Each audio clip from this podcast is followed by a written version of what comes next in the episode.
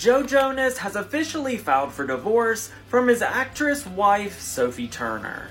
TMZ is reporting that Joe has filed legal documents to end his marriage. He's asking for joint custody of their two daughters, three year old Willa and their one year old. Sources with direct knowledge told TMZ that Joe and Sophie have a prenup, something that Joe addressed in his divorce documents.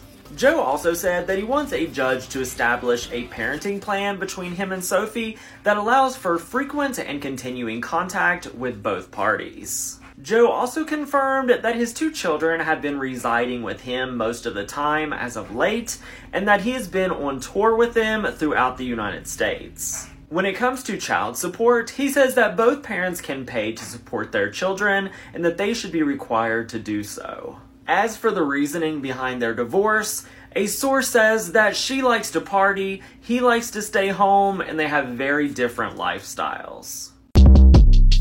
Short Cast Club